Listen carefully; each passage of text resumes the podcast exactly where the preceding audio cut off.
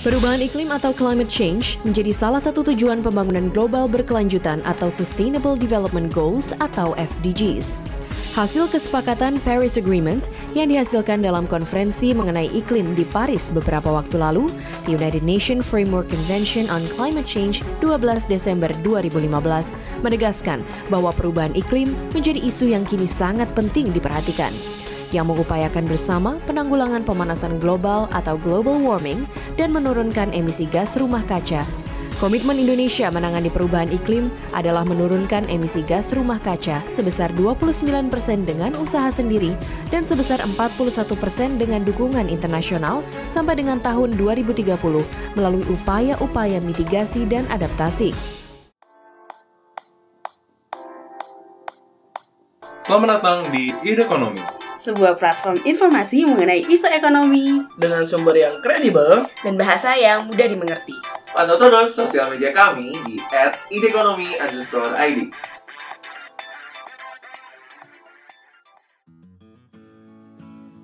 Selamat datang ide listeners, kembali lagi di episode yang sangat spesial untuk ide ekonomi kali ini. Di episode ini kami mendatangkan seorang narasumber yang sangat-sangat spesial. Beliau merupakan tokoh paling senior yang pernah menjabat di pemerintahan dan merupakan tokoh tiga zaman yang masih aktif hingga saat ini. Pernah menjabat sebagai menteri di berbagai kementerian, guru besar FEB seorang begawan ekonomi, dan tokoh lingkungan hidup. Lebih dari semua jabatan yang disematkan, beliau adalah Prof. Emil Salim. Selamat datang, Prof. Emil. Selamat datang, terima kasih. Terima kasih. Terima kasih banyak Prof sudah mau meluangkan waktu untuk ekonomi. Kita bisa berbincang nih mengenai pembangunan berkelanjutan Indonesia. Nah, untuk memulai, kita tentu tahu nih Prof bahwa saat ini isu pembangunan berkelanjutan, memperhatikan aspek lingkungan hidup tentu mulai semakin marak nih Prof karena kita juga sedang berhadapan dengan isu yang paling krusial yakni adalah climate change atau perubahan iklim. Nah, membahas pembangunan berkelanjutan yang selalu Prof. Emil gaungkan, kita tahu bahwa Indonesia sudah berusia 76 tahun. Namun kita masih dihadapkan dengan isu yang sama-sama, itu saja, yaitu jebakan negara berpendapatan menengah atau MIT. Atau meminjam bahasa dari Prof. Emil, ya Indonesia tidak kunjung lepas landas dari jebakan negara berpendapatan menengah. Nah, berbagai upaya telah dilakukan untuk bisa lolos dari jebakan tersebut, seperti mengejar pertumbuhan ekonomi, memberantas kemiskinan, dan lain sebagainya. Namun, ke depan tantangan merintang, yakni isu lingkungan hidup seperti perubahan iklim. Namun terkadang terdapat paradoks di mana dalam mengejar pertumbuhan ekonomi, kerap kali kita mengorbankan lingkungan hidup. Tentu kita tidak ingin ya mengorbankan dunia di mana kita tinggal. Nah sebenarnya nih menurut Prof. Emil, mengapa kita perlu memperhatikan upaya Indonesia dalam mengejar pertumbuhan ekonomi dengan tetap menjaga kelestarian lingkungan? Pertama adalah pembangunan itu adalah bergantung pada manusia alam itu sumber daya alam tidak bisa menghasilkan dia menghasilkan oleh manusia nah manusia Indonesia itu bagaimana yang kita lihat manusia Indonesia mengalami perkembangan setiap orang dalam siklus 40 tahun Bung Karno menjadi presiden sekitar 37-40 tahun beliau lahir 1908 menjadi presiden 45. Pak Harto begitu juga. Lahir 21 menjadi presiden tahun 65 semacam. Jadi manusia itu menjadi matang pada usia 40 tahun. Dan itu bisa kita mengerti. Pada usia 6 tahun dia masuk sekolah. SD, SMP, SMA, macam-macam. Maka dia pada umur 40 tahun matang manusia matang adalah bangsa yang matang. Karena itu siklus pembangunan Indonesia kita lihat ada gelombang 40 tahunan. Tahunan pertama belak zamannya Bung Karno kita merdeka. 1945 gerakan kemerdekaan. Membuka kesempatan bangsa Indonesia mengolah sumber daya alamnya. Dan kemudian kita berpegang apa terjadi 45 itu 1945 membangun negara satu melindungi bangsa. Dua, mensejahterakan. Tiga, mencerdaskan. Empat, tertib dunia. Lima, keadilan sosial. Pegang itu. Kita membangun Republik Indonesia untuk lima tujuan itu dengan dasar Pancasila. Satu. Maka kita mulai pembangunan. Maka tanpa ada gelombang 1908 ke 1945 terbentuk negara. 1945 ke 1986 periode replita. Dan apa itu 86 kita keluar dari kemiskinan negara miskin. Kita menjadi negara berpendapatan menengah tetapi rendah. 1986 kemudian kita lihat pada waktu sudah kita mulai dari negara berpendapatan menengah, kita mau naik negara miskin ke negara pendapatan menengah, kita naik ke 1986 menjadi negara berpendapatan menengah, keluar dari kemiskinan, kita menjadi negara yang kemudian rendah pada pendapatan menengah pada tahun 86. Dan pada 86 kita menjadi keluar dari kemiskinan menjadi middle income tetapi rendah. Dan dari tahun 86 itu 2019 itu kita keluar dari rendah ke atas. Jadi middle income upper yang di atas. Tinggal lagi satu tahap untuk negara maju. Pada 2019 kesempatan itu besar. Tiba-tiba ada COVID 2020 anjlok kegiatan ekonomi kita sekarang kembali ke middle income country di bawah. Jadi siklus 40 tahun adalah fungsi dari manusia berusia 40 tahun itu gerak pendorong pembangunan dan apa yang 40 tahun itu skill manusia berpikiran, manusia berilmu. Apa yang menggerakkan pembangunan di dunia ini? Mesin uap. Mesin uap ke mesin listrik. Dari mesin listrik ke digital. Kemudian berkembang ER1, ER2, Industrial Revolution 1, 2, 3, 4. Apa kuncinya? Ilmu, sains, teknologi, dan itu adalah akal pikiran manusia, otak manusia, bukan mesin, bukan investasi, tetapi otak, akal manusia bangsa itu yang menjadi penentu pembangunan. Nah, tahun 2020 ini kita mengalami bonus demografi. Usia muda 15 tahun ke atas meledak menjadi besar dan tanggungan tanggungannya kecil.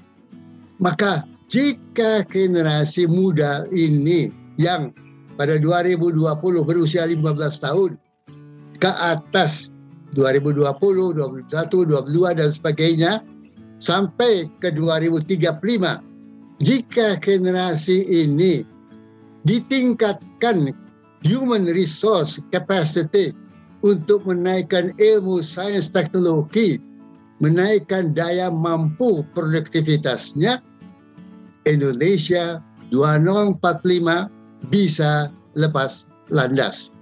Nah, kuncinya manusia, human resource. Kunci pembangunan siklus 40 tahun selama ini human resource. Sialnya terjadi COVID COVID belajar dari rumah, tidak ada tatap muka, bekerja dengan jarak, tidak bisa kooperatif, tidak bisa macam-macam. Pukulan besar pada pengembangan sumber daya manusia.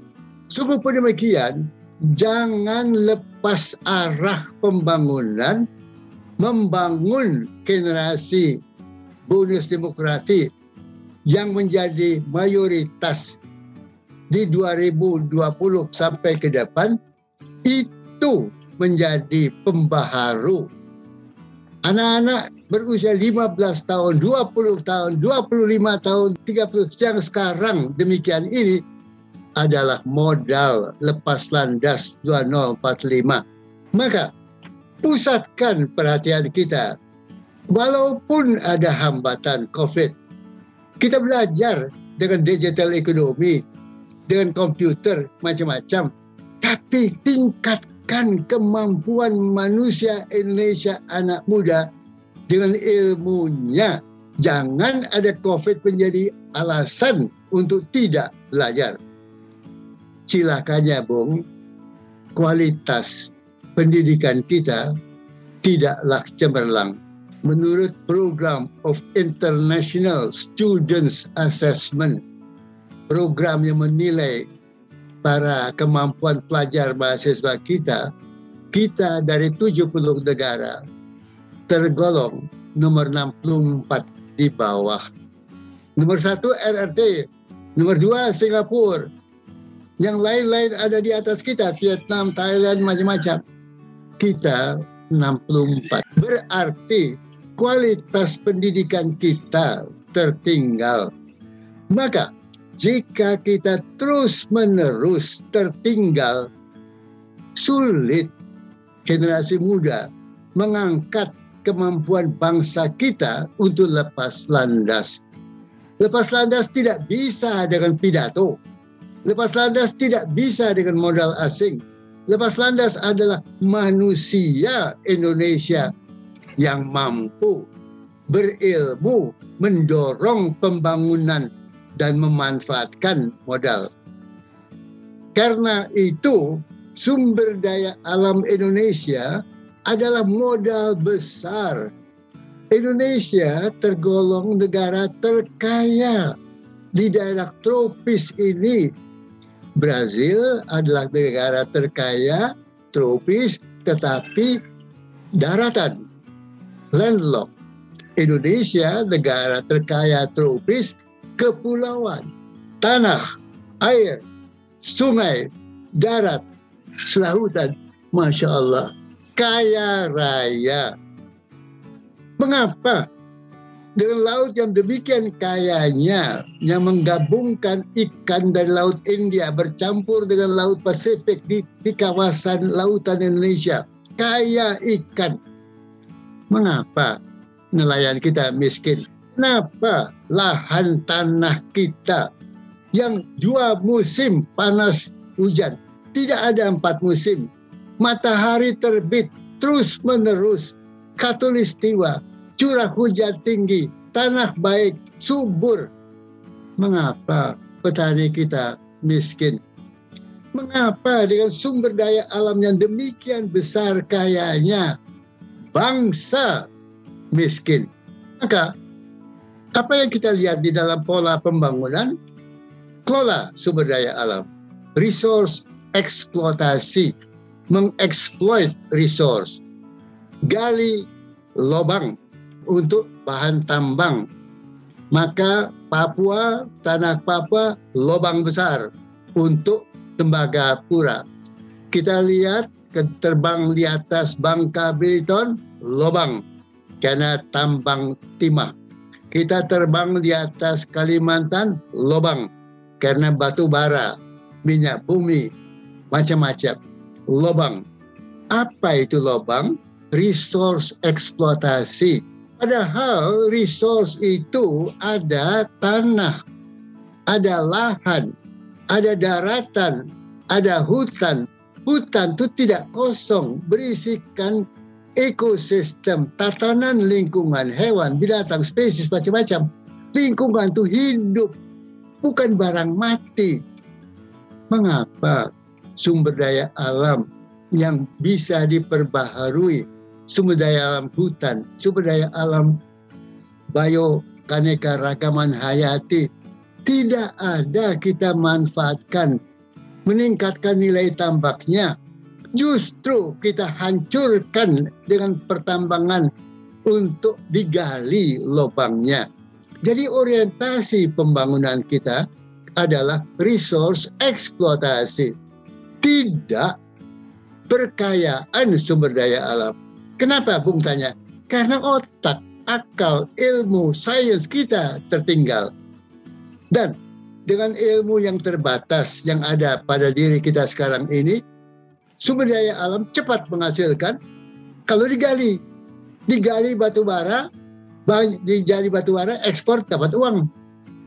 Tetapi kalau dengan otak, sumber daya alam itu memerlukan input menjadi bahan yang lebih berharga.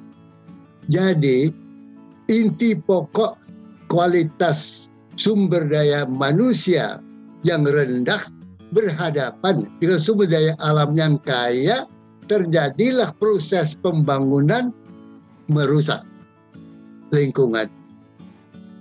Maka apa tema pokok? Jangan kita bangun dengan menggali lubang. Jangan kita bangun dengan resource eksploitasi. Mari kita membangun dengan memperkaya sumber alam hayati sumber alam hayati itu adalah makanan, adalah obat, adalah bahan baku tekstil, macam-macam. Jadi, tetapi itu memerlukan akal pikiran. Bunga, pohon menghasilkan bunga. Bunga menghasilkan parfum. Parfum mempunyai nilai tinggi. Mengapa pohon ditebang sehingga bunga tidak bisa tumbuh? Sehingga parfum yang lebih tinggi harganya dari kayu itu kalah. Jadi orientasi pembangunan karena Indonesia kaya sumber daya alamnya. Maka manfaatkan resource enrichment, perkayaan sumber daya alam. Dengan ilmu sains dan teknologi, peningkatan daya nalar, penalaran manusia, lahirlah kombinasi pola pembangunan berwawasan lingkungan, ekonomi, sosial, dan alam. Lahir pola pembangunan berlanjut terus menerus kesejahteraan generasi depan tidak akan turun akibat rusaknya sumber daya alam sekarang maka perlu pembangunan berkelanjutan berwawasan lingkungan ditopang oleh kemampuan sumber daya manusia mengolah dengan kemampuan penalaran kita. Itu hakikat mengapa pembangunan berwawasan lingkungan, pembangunan berkelanjutan penting. Terima. Baik, Prof. Terima kasih banyak. Penjelasannya sangat komprehensif. Berarti Indonesia seharusnya membangun negara ini dengan memperkaya sumber daya alam hayati dan bagaimana caranya dengan meningkatkan kualitas akal manusianya itu sendiri. Nah, namun Prof, terkait dengan kebijakan yang saat ini diambil, saya melihat terdapat beberapa kebijakan yang masih kontraproduktif dengan pelestarian lingkungan. Nah, menurut Prof. Emil sendiri bagaimana? Apakah kebijakan sekarang-sekarang ini terkait dengan pembangunan ekonomi masih mengesampingkan aspek keseimbangan ekosistem dalam prosesnya? Jadi, melihat pembangunan holistik menyeluruh. Jangan hanya melihat menggali pertambangan batu bara untuk ekspor dapat devisa. Jangan, itu sempit. Tapi lihat totalitas pembangunan kita. Dan pola pembangunan yang resource eksploitasi bukan hanya menggali lubang, merusak lingkungan, tapi hasil dari pembangunan batu bara itu menghasilkan pencemaran polusi karbon dioksida CO2 ke udara membungkus seluruh bumi. Jadi ah, pencemaran dari Indonesia bukan hanya Indonesia menderita, bumi menderita. Dan bumi ini sekarang akibat pembakaran fosil fuel, minyak bumi dan sebagainya, akibat sumber energi yang tidak diperbaharui, akibat semua itu kadar pencemaran udara memuat 51 miliar ton greenhouse gas, gas rumah kaca berasal dari energi batubara berasal dari penggunaan kotoran-kotoran mobil, berasal dari proses produksi, berasal dari macam-macam, berasal dari pola pembangunan yang tidak berwawasan lingkungan. Jadi dampak dari pembangunan tanpa lingkungan bukan hanya merusak sumber daya, tapi juga menimbulkan pencemaran yang masuk ke seluruh bumi. 51 billion ton, miliar ton greenhouse gas adalah pembungkus bumi yang menyebabkan bumi semakin panas. Suhu naik. Sekarang orang cemas. Jika suhu terus naik 2050 bisa meliwati ambang batas dan manusia menderita panas yang demikian tinggi sehingga mengancam kehidupan manusia. Dan 2050 sudah di depan hidung kita. Kalau kita mau 2045 tidak mengindahkan pencemaran pembangunan lingkungan CO2 greenhouse gas kalau kita terus seperti business as usual babak belur generasi depan. Saya sudah tidak ada lagi. Tapi saya punya cucu punya cicit. Bagaimana nasib mereka? 2045 nanti. Dalam Indonesia yang ancaman pantai utara Jawa bakal tenggelam karena laut naik. Bagian dari Kalimantan dari Sumatera Timur tenggelam dan sebagainya. Apa itu yang kita mau pola pembangunan demikian business as usual tetap pola berusak tetapi dengan dampaknya pada anak cucu kita. Baik, Prof. Berarti tetap apa pun kebijakan yang diambil untuk pembangunan ekonomi harus secara menyeluruh dilihatnya. Nah, tadi juga Prof. Emil menyebutkan bahwa intinya sebenarnya adalah pengembangan dari kualitas sumber daya manusia. Karena ya. dari akal manusia, ya. dari situlah bisa tercipta pembangunan ekonomi yang berkelanjutan dan lain sebagainya. Namun ya. untuk saat ini, dari para pembuatan dari para pembuat kebijakan dari pembangunan Indonesia, menurut Prof. Emil apakah sudah memiliki tidak hanya akal, namun juga sense of urgency terkait dengan lingkungan hidup? Khususnya kita menghadapi krisis iklim seperti ini, apakah kira-kira mereka sudah punya sense of urgency, Prof? Fakta-fakta adalah bahwa pencemaran kita terus naik, udara terus kotor, sungai terus kotor, air semakin berkurang dengan gangguan perubahan musim hujan, air bakal menjadi permasalahan. Jadi alam ini sudah ada pertanda gangguan. Jika musim hujan, banjir meledak. Jika musim kemarau, air kita kurang. Jadi, fluktuasi musim dan sebagainya dampak pada alam sudah tampak sekarang mengganggu kehidupan manusia. Maka bisa ada kita robah, kita kaji bagaimana pola pembangunan kita ini kita perbaiki. Contoh, apa yang menyebabkan bahwa itu udara itu kotor? Energi. Mengapa pakai energi batu bara? Padahal ada matahari, ada energi laut, ada energi angin, ada sumber daya air panas eh, dan macam-macam. Tapi kita di Katulistiwa tidak memakai energi matahari. Padahal yang kita pakai adalah energi matahari yang disimpan di batu bara, yang disimpan di minyak. Dan menghasilkan pencemaran. Kenapa kita tidak pakai langsung matahari itu? Apa yang menjadi hambatan? Kedua, bagaimana kita melakukan produksi.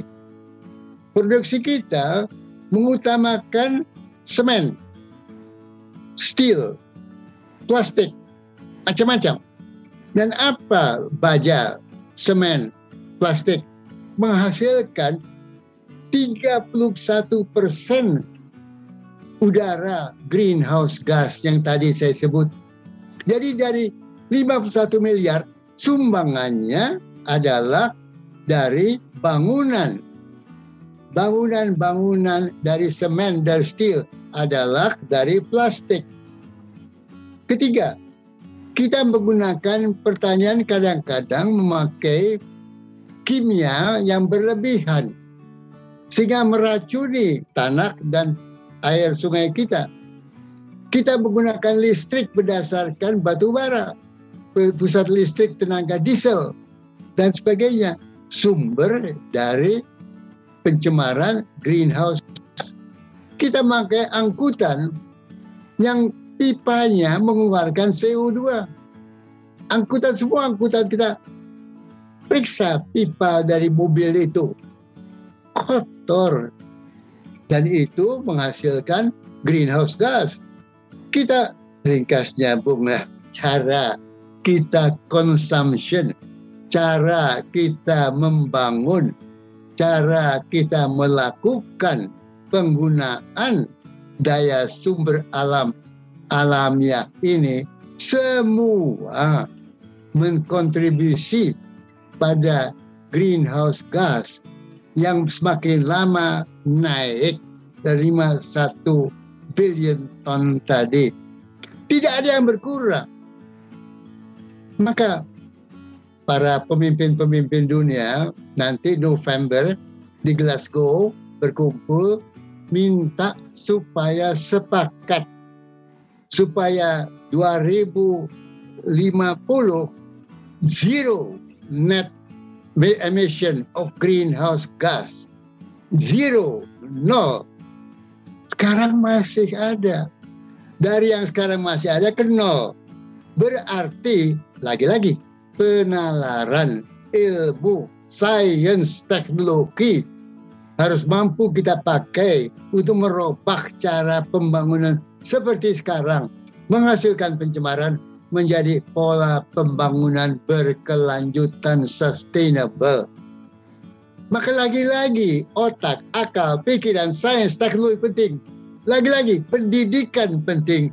Maka cita-cita saya anggaran, dana bank, dana pemerintah, dana BUMN, semua uang dari masyarakat. Nomor satu, hantam COVID. Nomor dua, rehabilitasi ekonomi ekonomi kembali ke rehabilitasi. Nomor tiga, pendidikan. Jangan yang lain-lain dulu. Jangan pikir pikir yang bisa ditunda. Karena pendidikan berhadapan dengan generasi muda yang usianya kian bertambah. Kalau kita abai di dalam mendidik anak muda yang 2020 ini mengalami boom bonus demografi kalau itu generasi demi generasi tidak dididik hilang kesempatan untuk lepas landas karena itu anak-anak milenial anak-anaknya di atas di atas 15 tahun mengerti tidak kau bahwa bagimu bukan menjadi pejabat sekarang yang penting tetapi isi daya penalaranmu dengan sains teknologi agar jangan pikir sekarang karier menjadi politisi, menjadi pemimpin politik, menjadi macam-macam. Tidak, jangan. Tugasmu lima, usia 15 tahun ke atas membawa Indonesia 2045 lepas landas. Dan untuk itu ilmu perlu.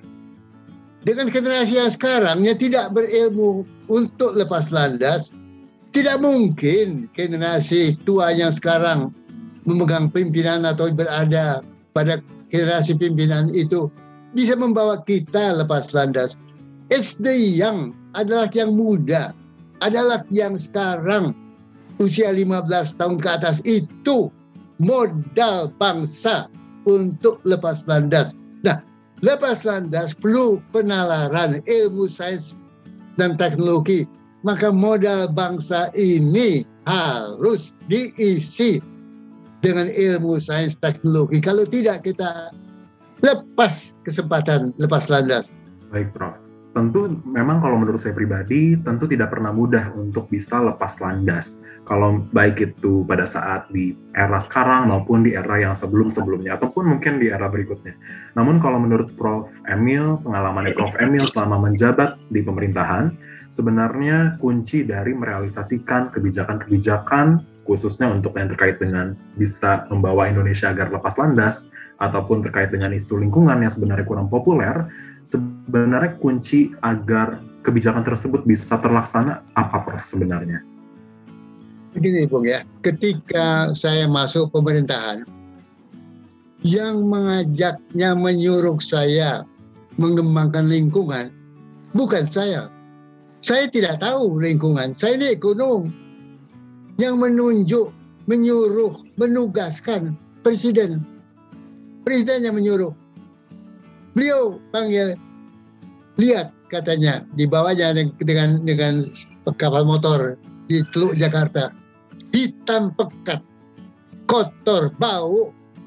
Sekarang baru waktu itu tahun 78 sudah begitu. Bagaimana tahun 2000? Kata Presiden waktu itu. Saya tidak mengerti maksudnya ke mana ini ngomong ini.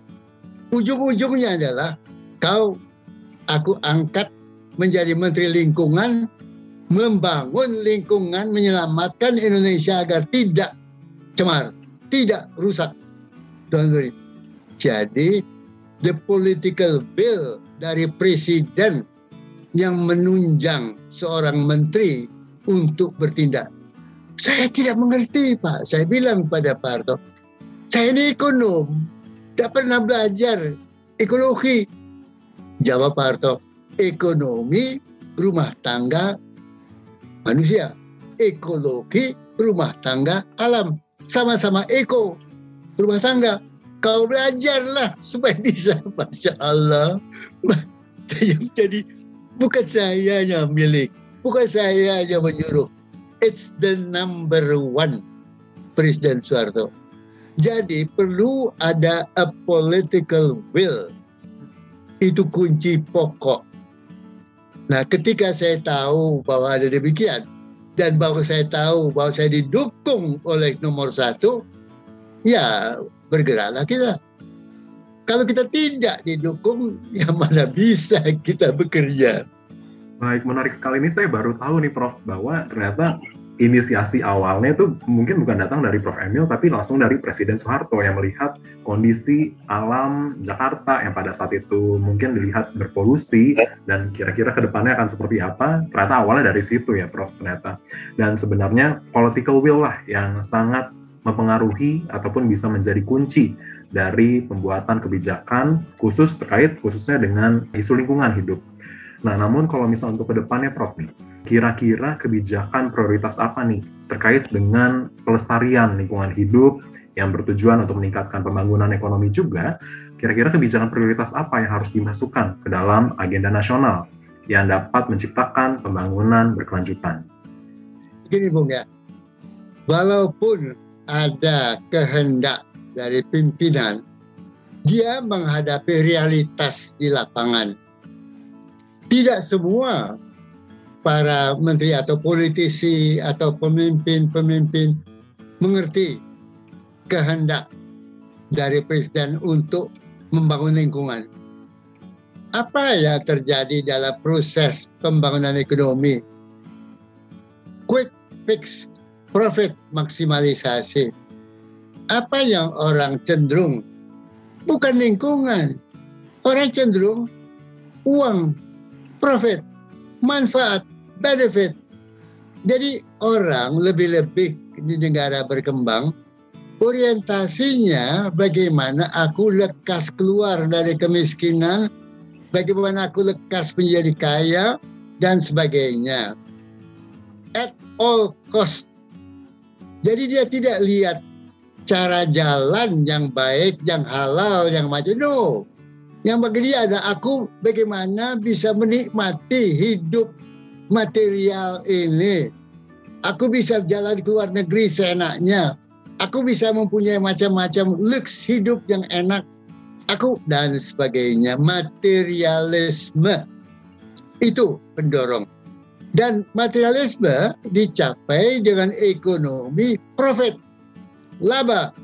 Baik laba resmi maupun laba curian. Baik jalur resmi maupun korupsi. Pokoknya laba. Untung. Jadi di samping persoalan pembangunan lingkungan dan sebagainya, ada persoalan pembangunan sosial, pembangunan manusia. Maka itu sebabnya, maka pembangunan berkelanjutan berkaki tiga. Ekonomi, lingkungan, dan sosial. Jadi kita membangun masyarakat, membangun bina bangsa, kita ini semuanya beragama Islam. Apa inti pokok yang saya diajarin oleh orang tua saya? Hablum minallah, hablum minan nas. Tali ikatan Tuhan yang kita pegang untuk mengembangkan tali ikatan antar manusia. Bagaimana kita lakukannya? Bukankah tali ikatan Tuhan justru kita sebagai manusia menyalahgunakan untuk konflik. Apa yang terjadi di Afghanistan? Astagfirullah. Kaget kita melihat Af Afghanistan di mana agama menjadi sebab dari suatu runtuhnya negara dan bangsa. Bukan agama yang salah, tapi penganutnya. Jadi, kalau agama di Indonesia ini belum sampai berhasil menimbuhkan tali ikatan habluminan nas, maka bisa ada kita yang didasarkan pada ketuhanan yang Maha Esa. Jangan pertentangkan beda agama, tapi bagaimana agama tersebut justru memperkuat ikatan manusia. Jadi ada falsafat, ada ideologi, Pancasila macam-macam, tapi prakteknya jatuh pada manusia yang mempunyai vision, tujuan, membangun bukan hanya materi, profit, membangun adalah membangun manusia, menjadi manusia yang sempurna. Mungkin itu? Kita kembangkan dan jangan ngomong aja itu Baik, Prof. Berarti membangun manusia menjadi manusia yang memiliki akal budi merupakan harus yang menjadi kebijakan prioritas. Nah, kalau membahas mengenai kebijakan prioritas satu lagi nih, Prof, yang sudah Prof. Emil sebutkan mengenai zero net emission greenhouse gas di tahun 2050, kira-kira apakah Prof. Emil optimis Indonesia dapat mencapai hal tersebut? Nah, ada yang menarik, Bung ya. Kaitan antara kualitas manusia pendidikannya dengan kemiskinan dan dengan demokrasi. Jadi kalau kita ambil ambil angka-angka dari tingkat pendidikan Indonesia diukur dengan indeks pembangunan manusia IPM. Indeks pembangunan manusia mengukur pendapatan, kesehatan, dan pendidikan Nah, kumpul data per provinsi, kumpul jebret. Kemudian kita kumpul data lain, yaitu bagaimana pembangunannya. Kumpul lagi jebret. Apa yang kita pakai tolok ukur? Ambillah yang paling miskin, yang paling rendah pendapatnya petani. Apalagi petani itu.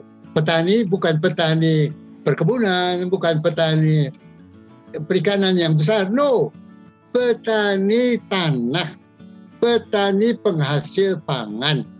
Itu, itu ITP Index tukar petani pangan. Tiga adalah demokrasi. Ambil angka demokrasi, indeks demokrasi. Apa yang kita lihat? Jika nilai tukar petani rendah, sehingga dia punya pendapatannya rendah, maka kualitas pendidikannya juga rendah dan demokrasi juga rendah. Jadi kalau Indonesia demokrasinya ngawur, ya karena capacity human resource kita mengabsorbi, memahami demokrasi rendah. Demokrasi kita adalah cukong demokrasi. Bukan demokrasi berdasarkan pilihan, tapi berdasarkan siapa bisa membiayai. Ini saya kutip yang disebut oleh Pak Mahfud Menko Polkam, cukong demokrasi. Jadi, satu adalah tingkat pendidikan IPM rendah, pendapatan rendah, kemiskinan, dan demokrasi rendah. Maka apa yang kita, semakin kita ke timur, Papua, Maluku Utara, dan sebagainya, semakin banyak kita jumpai pendapatan yang rendah, semakin banyak kita temukan kualitas pendidikan rendah, semakin banyak kita temukan demokrasi rendah. Jadi, pembangunan bukan pembangunan barang. Pembangunan adalah pembangunan bangsa. Kita membangun bukan membangun pabrik, bukan membangun barang, bukan membangun bukan kita membangun bangsa manusia. Dan karena itu mengutamakan pemberantasan pembangunan yang menghilangkan kemiskinan, menaikkan nilai tukar petani pangan, bukan nilai tukar petani perkebunan dan sebagainya, tapi nilai tukar daripada masyarakat umum yang rendah pendapatannya naik sehingga dampaknya pada pendidikan naik, sehingga dampak pada demokrasi juga naik. Maka tercapai Indonesia berdasarkan Pancasila itu. Jadi tujuan pembangunan kita bukan hanya ekonomi, bukan hanya barang, bukan hanya benda. Tujuan kita ingat pegang teguh pada Undang-Undang Dasar melindungi, mensejahterakan, mencerdaskan, kemudian ikut dalam dunia dan keadilan sosial. Pegang itu.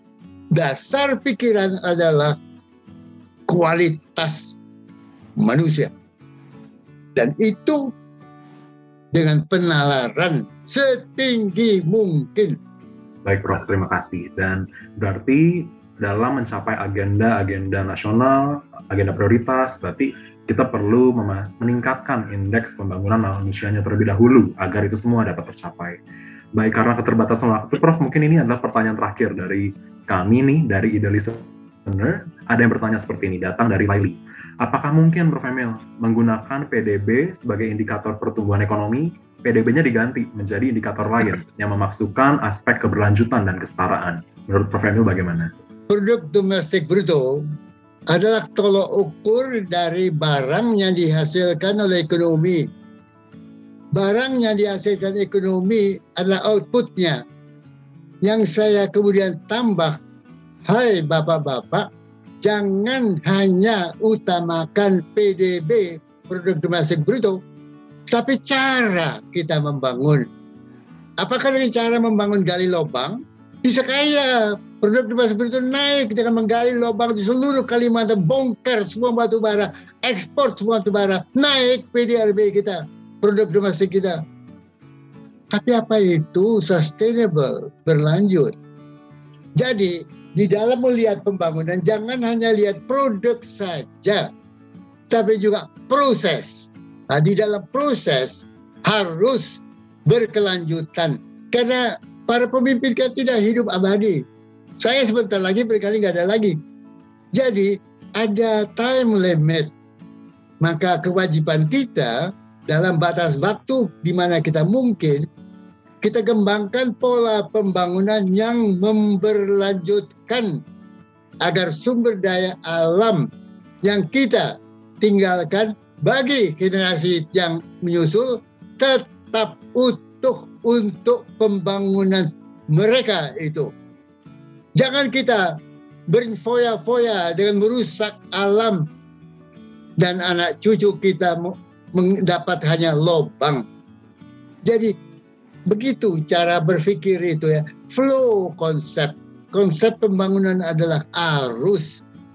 Bukan blok, blok, blok itu. Lagi-lagi arus harus memperhitungkan perubahan dunia. Dunia tidak berhenti. Dunia berubah dari tadi listrik yang berdasarkan fossil fuel menjadi listrik solar energy. Menjadi tumbuh di dunia ini. Australia sekarang solar energy, energi matahari yang terutama. Tidak lagi memakai batu bara. Jadi dunia pun berubah karena ilmu memungkinkan perubahan itu. Dengan demikian, penyelamatan sumber daya alam dimungkinkan dalam proses pembangunan jangka panjang. Baik, terima kasih Prof. Emil atas jawabannya sangat komprehensif sekali ternyata bahwa ya PDB ada menunjukkan outputnya, tapi yang harus benar-benar diperhatikan adalah prosesnya untuk mencapai pertumbuhan atau pembangunan ekonomi yang berkelanjutan. Dan terakhir nih Prof, saya sebagai ekonom muda merasa sangat belajar banyak dari Prof. Emil sebagai begawan ekonom Indonesia. Dan Apakah boleh nih Prof saya meminta pesan untuk ekonom muda Indonesia dari Prof Emil, bagaimana nih kami-kami ini ekonom muda untuk dapat menciptakan pembangunan ekonomi yang berkelanjutan? Pesan saya, kau yang muda, jangan pikir mau menjadi pejabat sekarang, menjadi menteri sekarang, menjadi dirjen sekarang, jangan. Selama otakmu belum berkembang, kau belum matang untuk menjadi pejabat sekarang ini. Kau siapkan diri untuk tantangan masa depan. Dan tantangan masa depan akan lebih sulit. Artificial intelligence yang menjadi motor penggerak ekonomi dunia sekarang ini menuju kepada robotisme.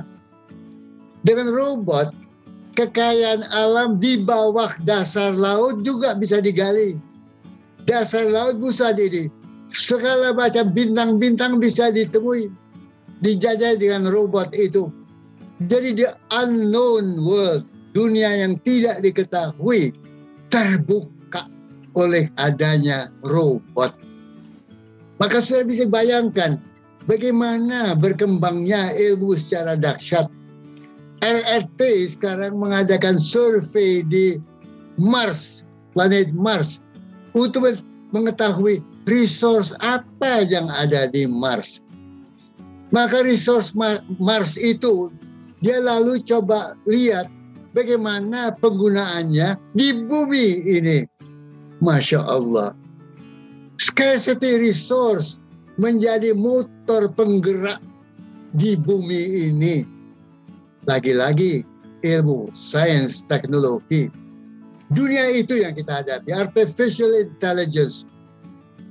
Berkembangnya daya mampu manusia dengan robot, robot itu mempunyai kemampuan lebih dari manusia.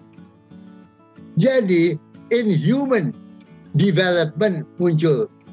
Maka kita Indonesia orang timur beragama berpancasila tentu harus mengembangkan pul, pul, pula bagaimana mencegah dehumanisasi teknologi. Jika teknologi dehumanisasi ke arah robot, bagaimana kehilangan faktor human itu kita kembangkan ke dalam humanisme di dalam perkembangan ilmu. Di sana peranan agama, di sana peranan budaya, Peranan agama bukan Islam berkelahi sama Kristen, Kristen berkelahi bukan. Peranan agama adalah bagaimana dehumanisasi akibat perkembangan ilmu tetap bisa kita hindari agar habluminallah tetap terjamin. Mungkin tidak itu difahami. Karena itu kau yang muda menghadapi tantangan dunia yang lain dari saya tantangan pembangunan bukan tantangan pembangunan sekarang. You face the future.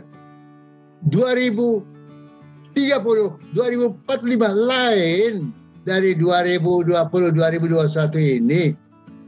Prepare, siapkan dirimu menghadapi dunia artificial intelligence, robot, dehumanisasi, dan sebagainya.